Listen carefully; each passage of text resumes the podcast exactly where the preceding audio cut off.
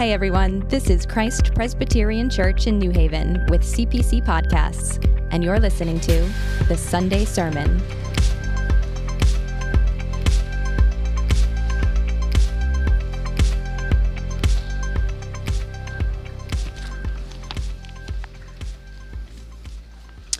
This morning's Old Testament reading is from Psalm 118, verses 1 through 29.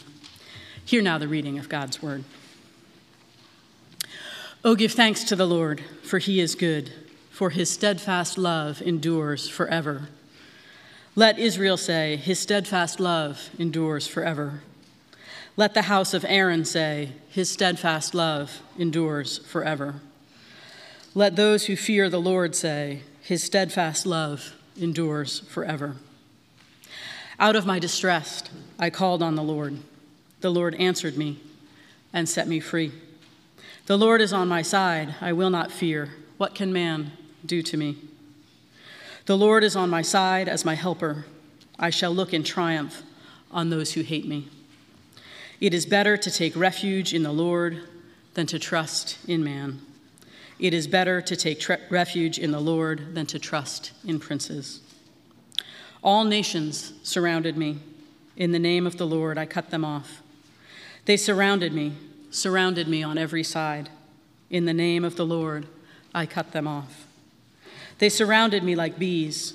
They went out like a fire among thorns. In the name of the Lord, I cut them off. I was pushed hard so that I was falling, but the Lord helped me.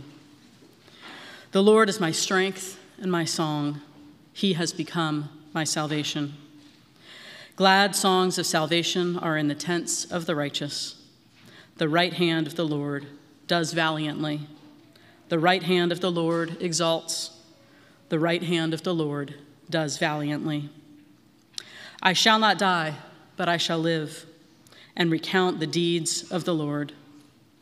The Lord has disciplined me severely, but he has not given me over to death. Open to me the gates of righteousness, that I may enter through them and give thanks to the Lord. This is the gate of the Lord. The righteous shall enter through it. I thank you that you have answered me and have become my salvation. The stone that the builders rejected has become the cornerstone. This is the Lord's doing. It is marvelous in our eyes. This is the day that the Lord has made. Let us rejoice and be glad in it.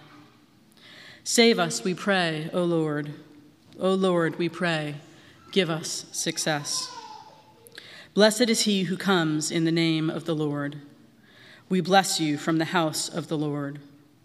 The Lord is God, and he has made his light to shine upon us. Bind the festal sacrifice with cords up to the horns of the altar. You are my God, and I will give thanks to you. You are my God, I will extol you. Oh, give thanks to the Lord, for he is good. For his steadfast love endures forever. The New Testament reading is from John 12, verses 12 through 26. The next day, the large crowd that had come to the feast heard that Jesus was coming to Jerusalem. So they took branches of palm trees and went out to meet him, crying out, Hosanna, blessed is he who comes in the name of the Lord, even the King of Israel. And Jesus found a young donkey and sat on it, just as it is written, Fear not, daughter of Zion. Behold, your king is coming, sitting on a donkey's colt. His disciples did not understand these things at first, but when Jesus was glorified, then they remembered that these things had been written about him and had been done to him. The crowd that had been with him when he called Lazarus out of the tomb and raised him from the dead continues to bear witness. The reason why the crowd went to meet him was that they heard he had done this sign. So the Pharisees said to one another, You see that you are gaining nothing. Look, the world has gone after him. Now among those who went up to worship at the feast were some Greeks.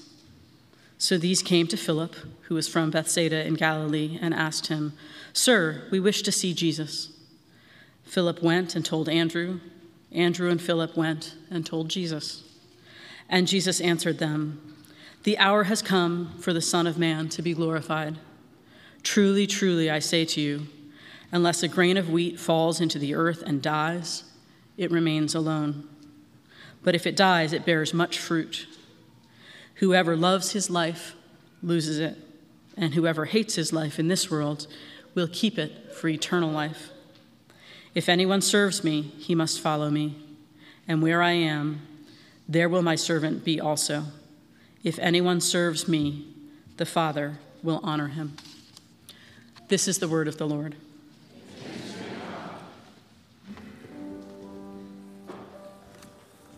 Good morning.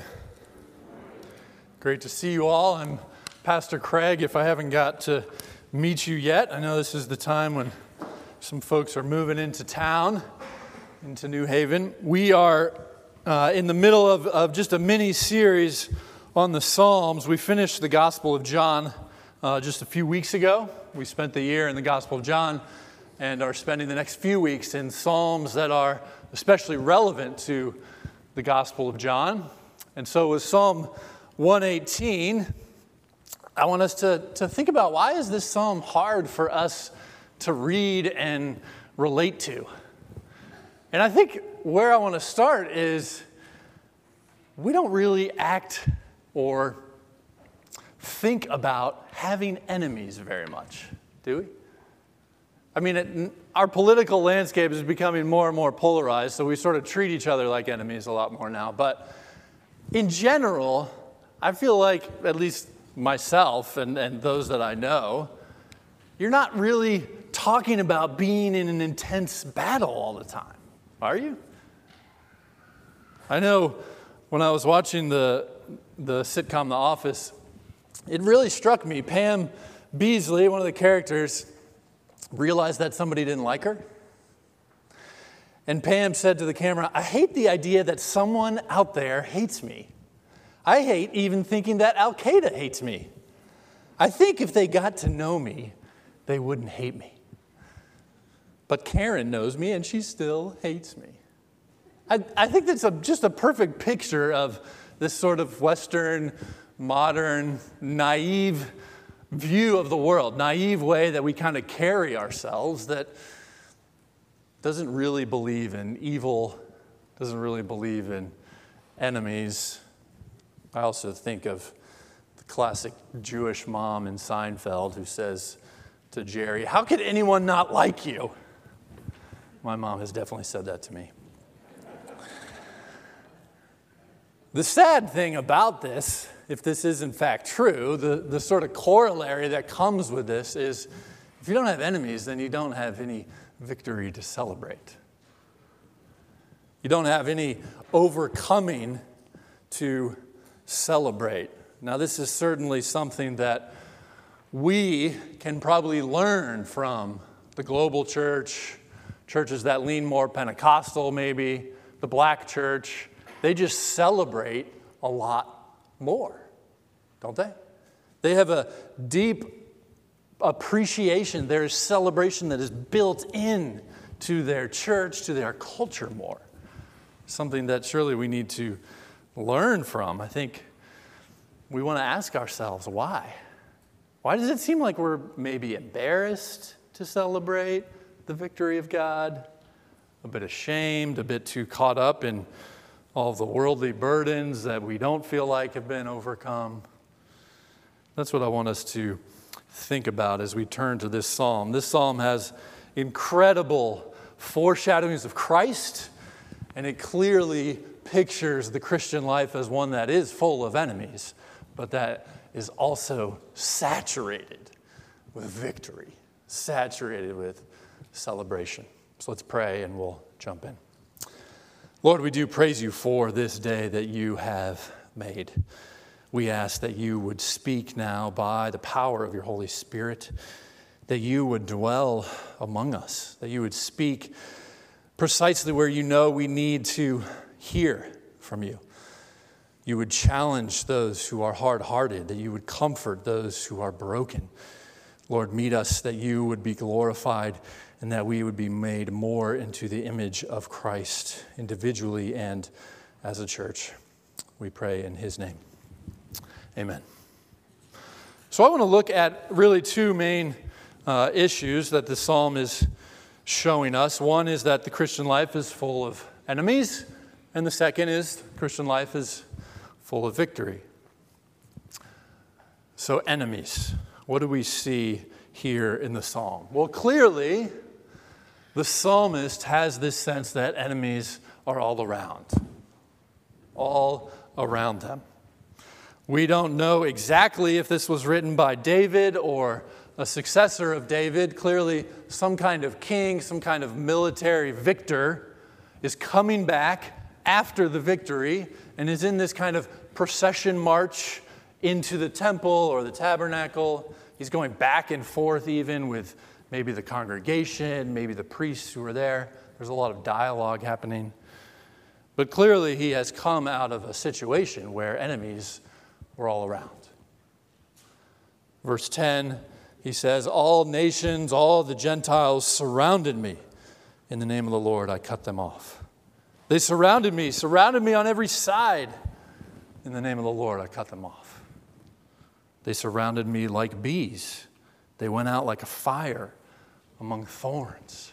Have you ever been surrounded by bees? You like stepped on a hive or something and they're just everywhere. It's intense and frightening, especially if you're allergic.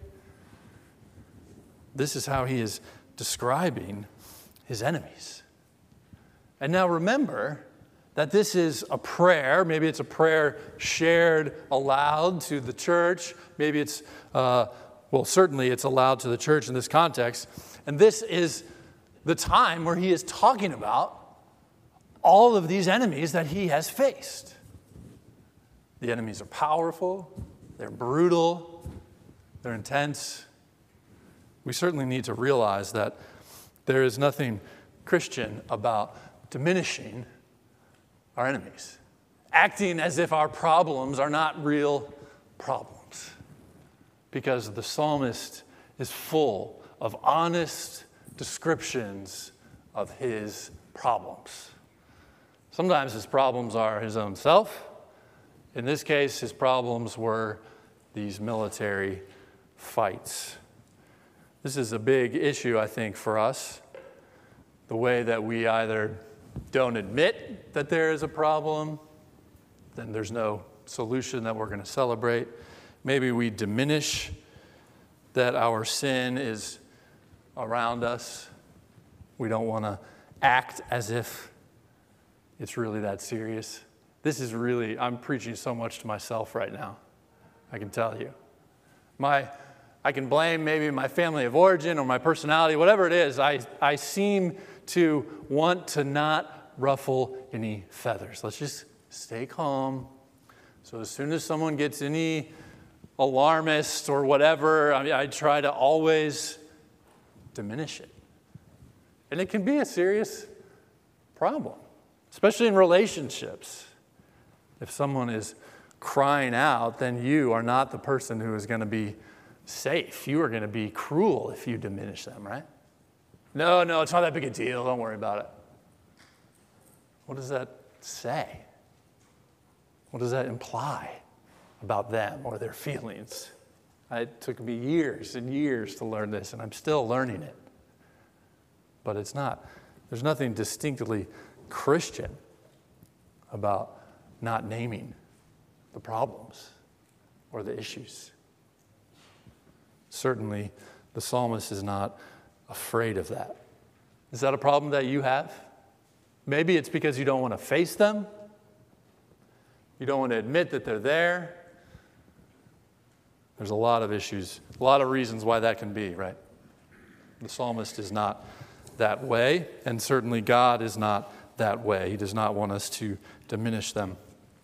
Our psalmist is talking about quite literal enemies that he has fought against in a literal battle. And so we need to think about, why is this different for us? Because in the New Covenant context, we do have a different enemy. We're going to see, we still, in fact, do have enemies, but they are not the sort that we can take up the sword and defeat. Because of Jesus and his work on the cross, we do not fight against flesh and blood. Sorry, kids, it's not as fun as it may sound when you're reading some of the Old Testament. To pick up a sword and go fight is not necessarily going to be that sort of epic quest, although we're going to see it's actually much better. That's important. It's important when you read the Psalms to realize it's just not that sort of fight. We do not fight against flesh and blood. If you're engaged in a battle that can be won by the sword, there's nothing distinctly Christian about it. It may be a battle that should be fought, sure, but it's not distinctly Christian. It's not ushering in the kingdom of God or bringing salvation, which is partly why fighting culture wars will only ever take us so far. If you are passionate about certain culture wars, even if you are right, and even if you get 100% of what you hope to get, what are you left with? Still a need for Jesus. Still a need for salvation. At best, it is secondary, right? So our enemies, as they're traditionally described, are the world, the flesh, and the devil. The flesh being the sinful nature that is still alive, still at work in us. The world, the flesh, and the devil. Not necessarily those other people, right? Us versus them is nothing like the Christian battle. Because what do we learn throughout the Gospels is that if we're pointing the finger, it's actually Jesus is the only one who can point the finger. Jesus is the only good Israelite. When we come to him, that's when the battle begins, you could say. If we are not in Christ, if we are not born again by the Holy Spirit, there is a sense in which you're not even battling at all. You're just coasting along with the enemies of your soul. You're working in step with the enemies who want to drag you away from God. And so when you become a Christian, and I realize this is not a great sales job, but the Christian life is not a sales pitch. When you become a Christian, that's when the battle begins. That's when the enemies all of a sudden appear, because now you have someone who wants to keep you from God. Now you have been born again and you suddenly see the world in a different way. And now the world, your sinful nature, and the devil awaken. Of course, it's very hard to fight a battle. If you are, in fact, a Christian, it's hard to fight a battle against an enemy you never realize you're seeing. How many of that is us? Where we forget we're engaged in a spiritual battle. Maybe we act like we're too sophisticated. We don't want to talk about it. It sounds a little too strange to us. Maybe we are distracted. Maybe we get distracted by the wrong battles. One way to think of this battle is to hear what Jesus said in John 12 when he's describing his own battle. Truly, truly, I say to you, unless a grain of wheat falls into the earth and dies, it remains alone. But if it dies, it bears much fruit. He then goes on and says, now is the judgment of this world. Now will the ruler of this world be cast out. So the battle that Jesus is talking about on the cross is such that that is where the ruler of the world was cast out. So any battle that we are engaged in, if the cross is irrelevant to it, it is not a distinctly Christian battle. If you don't need Jesus to have died in this battle, loosen your grip. It may be an important moral thing, but it's not the ultimate battle. At best, it's penultimate. At best, it's secondary, so you can loosen your grip.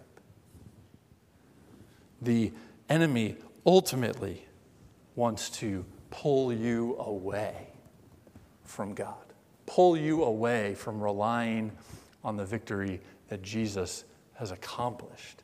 That's the primary battle. That's what we want to see exalted. So I'm happy to talk more about this afterwards if you'd like, but I want to make sure to not over-exaggerate the enemies, right? We tend to under-exaggerate them probably, but we wouldn't just want to go from one extreme to the other. So let's talk about what does it mean that the Christian life is full of victory. Well, we see it in many places in the Psalm. Psalm 18, verse 18, right after he says, I'm going to recount the deeds of the Lord, what does he say? The Lord disciplined me severely, but he has not given me over to death. So one way that we are actually living in this sort of victory, maybe this doesn't sound like a great victory, but I hope you'll see that it is, that anything that you are encountering, if you are a Christian, is coming through the will of God, coming through the hands of a loving Heavenly Father. You will, if you can't see it now, you will be able to look back and say, the Lord was at work, even in the midst of your enemies. Even in the midst of your suffering and your pain, the Lord was at work. That is an incredible victory, an incredible truth. You see it all throughout the New Testament. Paul says crazy things like you can rejoice even in the midst of sufferings. But he has not given me over to death, the psalmist says. We can say that even better than the psalmist. Don't be shy when you're reading the Psalms. We're in a better place than even King David. So David can say, he has not given me over to death, but he does get given over to death, right? Israel can say these things, but they're still wondering, what about the next battle? But in Jesus, we don't have to wonder. We don't have to wonder. We can say he has not given me over to death because Jesus' resurrection has defeated death, so that even when we die, it has lost its sting. That is an amazing assurance in the face of our enemies. That even in the midst of it, even if we are facing death, we can have that sort of assurance. Hallelujah. So the Lord is at work in the midst of our enemies. But then, let's get to earlier in the psalm, verses 6 through 9. These are ones that are worth memorizing, saying to yourself over and over and over, the Lord is on my side. He is for me. I will not fear. Dang, what if we could say that? What can man do to me? The Lord is on my side as my helper. That word helper is the same word used about Eve back in Genesis 2, which is interesting. I shall look in triumph on those who hate me. It is better to take refuge in the Lord than to trust in man. It is better to take refuge in the Lord than to trust in princes. Remember, this is being said by someone who is a prince or a king or a military leader. I have just won, but don't trust in the likes of me. Do we act this way? Do we act as if there really is no competitor with our Lord? That there is no one who can stand against him? If I can say the Lord is on my side, then I can say, I will not fear. Now, that doesn't mean just because you're a Christian, everything you do, the Lord is on your side of doing that. Certainly. But it does mean that if you do, in fact, have an enemy of, well, we all know we have these enemies of our own sin, of living in a world that wants us to not believe, to become more selfish, whatever it may be, we can say, the Lord is on my side. Jesus has given us that stamp, that sort of certainty. The Lord is on my side. I will not fear. The Lord is more powerful than anything you will come up against, anything you will face, anyone you will meet, anyone who claims to have power over you. The Lord is more powerful, and his steadfast love endures forever. Steadfast love, that's the OG word for the Old Testament. I mean, that's the big main thing. Chesed. Steadfast love, the old translations, loving kindness, loving mercy. It's this covenant love that the God of the Bible has promised. That steadfast love is what endures. That is what endures forever. Not just for a few days. It endures. So we can say the Lord is more powerful than any enemy. And then finally, the Lord is victorious in Jesus Christ. I want to look more explicitly to where we see Jesus in this psalm, especially verses 22 through 26. Let me read it just to remind you. The stone that the builders rejected has become the cornerstone. This is the Lord's doing. It is marvelous in our eyes. This is the day that the Lord has made. Let us rejoice and be glad in it. Save us, we pray, O Lord. O Lord, we pray, give us success. Blessed is he who comes in the name of the Lord. We bless you from the house of the Lord. We heard the reading from John where they're quoting this exact verse. Hosanna. Hosanna is just the save us. Save us. Hosanna. Save us, Lord. Blessed is he who comes in the name of the Lord. The crowds are saying this to Jesus as he is entering Jerusalem for the final time. Now that in itself is amazing. It's true in every gospel. All four gospels have this account of the triumphal entry. Another important, amazing thing about this is that this psalm, Psalm 118, was the last of a series of psalms from 113 to 118 called the Egyptian Hallel. When you think about Egypt in the Bible, you should think about the Passover. This is a group of psalms that were sung at the Passover. So, some people think they literally could have either just sung this psalm or have been singing it in the temple at the same time as Jesus is entering Jerusalem when he is coming as the king. Blessed is he who comes in the name of the Lord. That was true in a minor way in David's time, Solomon's time, whoever it may have been. Now they can really say it. Blessed is the one who comes in the name of the Lord. Blessed is Jesus, the one who comes on our behalf. Exodus, you see, also Exodus is quoted. So after they cross the Red Sea, they sing a song in Exodus 15, which is quoted in our psalm, the Lord is my strength and my song. He has become my salvation. We have an incredible victory in Jesus. And then one of the most cited passages in all the New Testament, this business about the stone and the cornerstone. It may be familiar to you. It was something that happened way back in Isaiah 28. Seems to have been a stone that was literally used by God to judge Israel. It became a stone that they thought was useless for the building of the temple that then becomes the key stone that measures everything.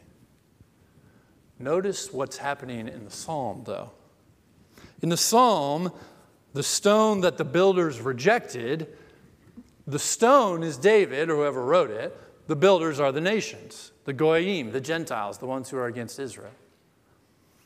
Jesus himself quotes this very verse to the Jewish leaders in Matthew, Mark, and Luke and says, you, supposed Israel, have become like the Gentiles as you have become enemies to me. You have become like the Gentiles. But the stone that the builders rejected has become the cornerstone. Acts 4, they're under trial. Peter is speaking. They're told not to preach Jesus anymore. And he says, let it be known to all of you and to all the people of Israel that by the name of Jesus Christ of Nazareth, whom you crucified, whom God raised from the dead, by him this man is standing before you well. This Jesus is the stone that was rejected by you, the builders, which has become the cornerstone. And there is salvation in no one else. Peter is saying that on trial to the Jewish leaders. For there is no other name under heaven given among men by which we must be saved. We start. I know I said we start, and that's when the battle begins, and that is true. But the Christian life also starts in victory. This is our starting point. This is why we worship on Sunday. We start on the day of resurrection. We don't wonder, is God going to win in the end? We've already seen the trailer to the movie. It just hasn't all come out yet. We start in victory. We start by saying the builders have rejected Jesus, and he is the one who has been raised, gone through death. Why is this better? Why is this sort of battle better than having the physical, literal sword-type battle, which sounds fun in romantic stories? It's better because Jesus already took your sword. Peter came with a sword thinking he was going to fight the literal battle. Jesus ends up taking the sword and placing it on himself. He places it on himself. There's no swords left. So if we are engaged in some sort of sword fight, we may be, in fact, acting as if Jesus has not died in our place, was not crucified. So there's a sense in which those battles are sub-Christian, pre-Christian. I think they're also too easy. Culture wars often, it's like a shortcut. It's not as hard. If you think about it, it'd be a lot easier. I mean, if I could just see a devil standing there, it would be really fun to take a sword and try to fight. But try to grow in patience and kindness when you have a newborn baby like Jerry. That's hard. Try to grow in generosity when your family is taking everything from you. Try to love your enemies, not just tolerate them, not just ignore them, stop following them on Facebook. Try to love them. That's the Christian battle, and that's the sort of battle that we can actually engage in, have power to engage in, because he's already taken the sword. Try to be faithful in a world that wants us to lose faith. And so this incredible victory, I want us to especially see that it is, of course, in Jesus, and it is worth celebrating. This psalm is full of celebrations. What sort of celebrations do we see? Well, one, there are repetitive aspects to this. This is important for us. They're repetitive. We need to sometimes learn how to celebrate, and so we need to do the same thing over and over, so that it will actually get down into our heart and our soul. So there are repetitions in this psalm and many psalms. What does he repeat? The steadfast love endures forever. You say it. The steadfast love endures forever. You say it. He's calling out people in the congregation. Israel, the priests, those who fear God. This is an important aspect, I think, of our spirituality that we want to rediscover. Do you repeat things? Do you do things over and over and over? Or do you complain when a song repeats a line? It's not about information always. You may already have the information you need. The steadfast love endures forever. Yeah, got it. Check. Let's move on. If you say that, you simply don't actually have the information you think you have because you don't really believe. If you really believed, you would want to say it and sing it over and over because Christians are those who sing. There has to be music in a worship service. There has to be some kind of singing in a worship service, right? We need this repetition. We're not trying to manipulate each other into some kind of emotion, sure. There's a ditch on that end too, but we need to repeat what we know is true. It's also worth celebrating all together. You see that it's communal.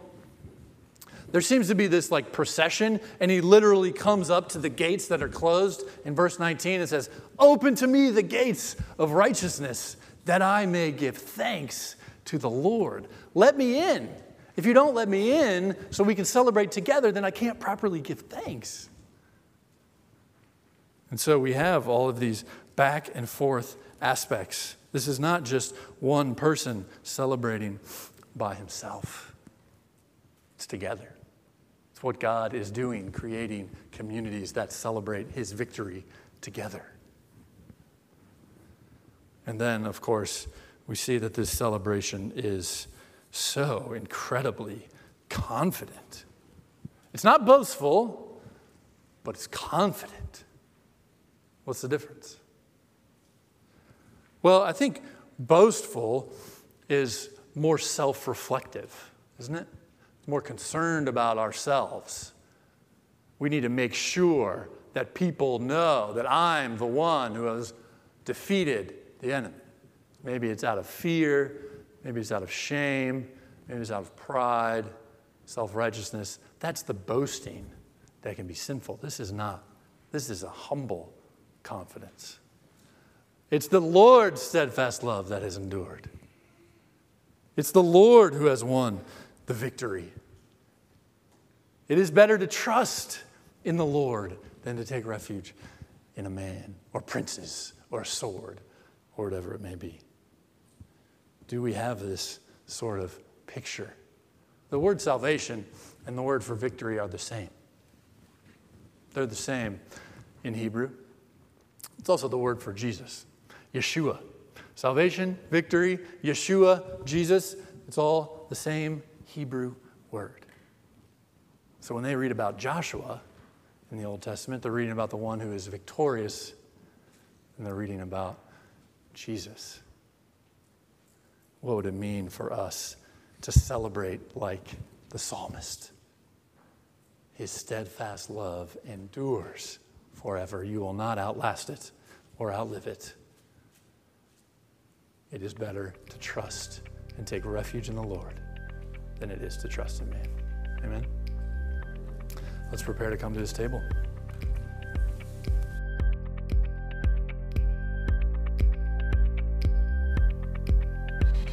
Thanks for listening to the Sunday Sermon. We hope you enjoyed this episode. Be sure to subscribe to CPC Podcasts on Apple Podcasts, Spotify, or wherever you listen. If you liked this show, consider a 5-star rating, share it with your friends, or write to us at podcast@cpcnewhaven.org.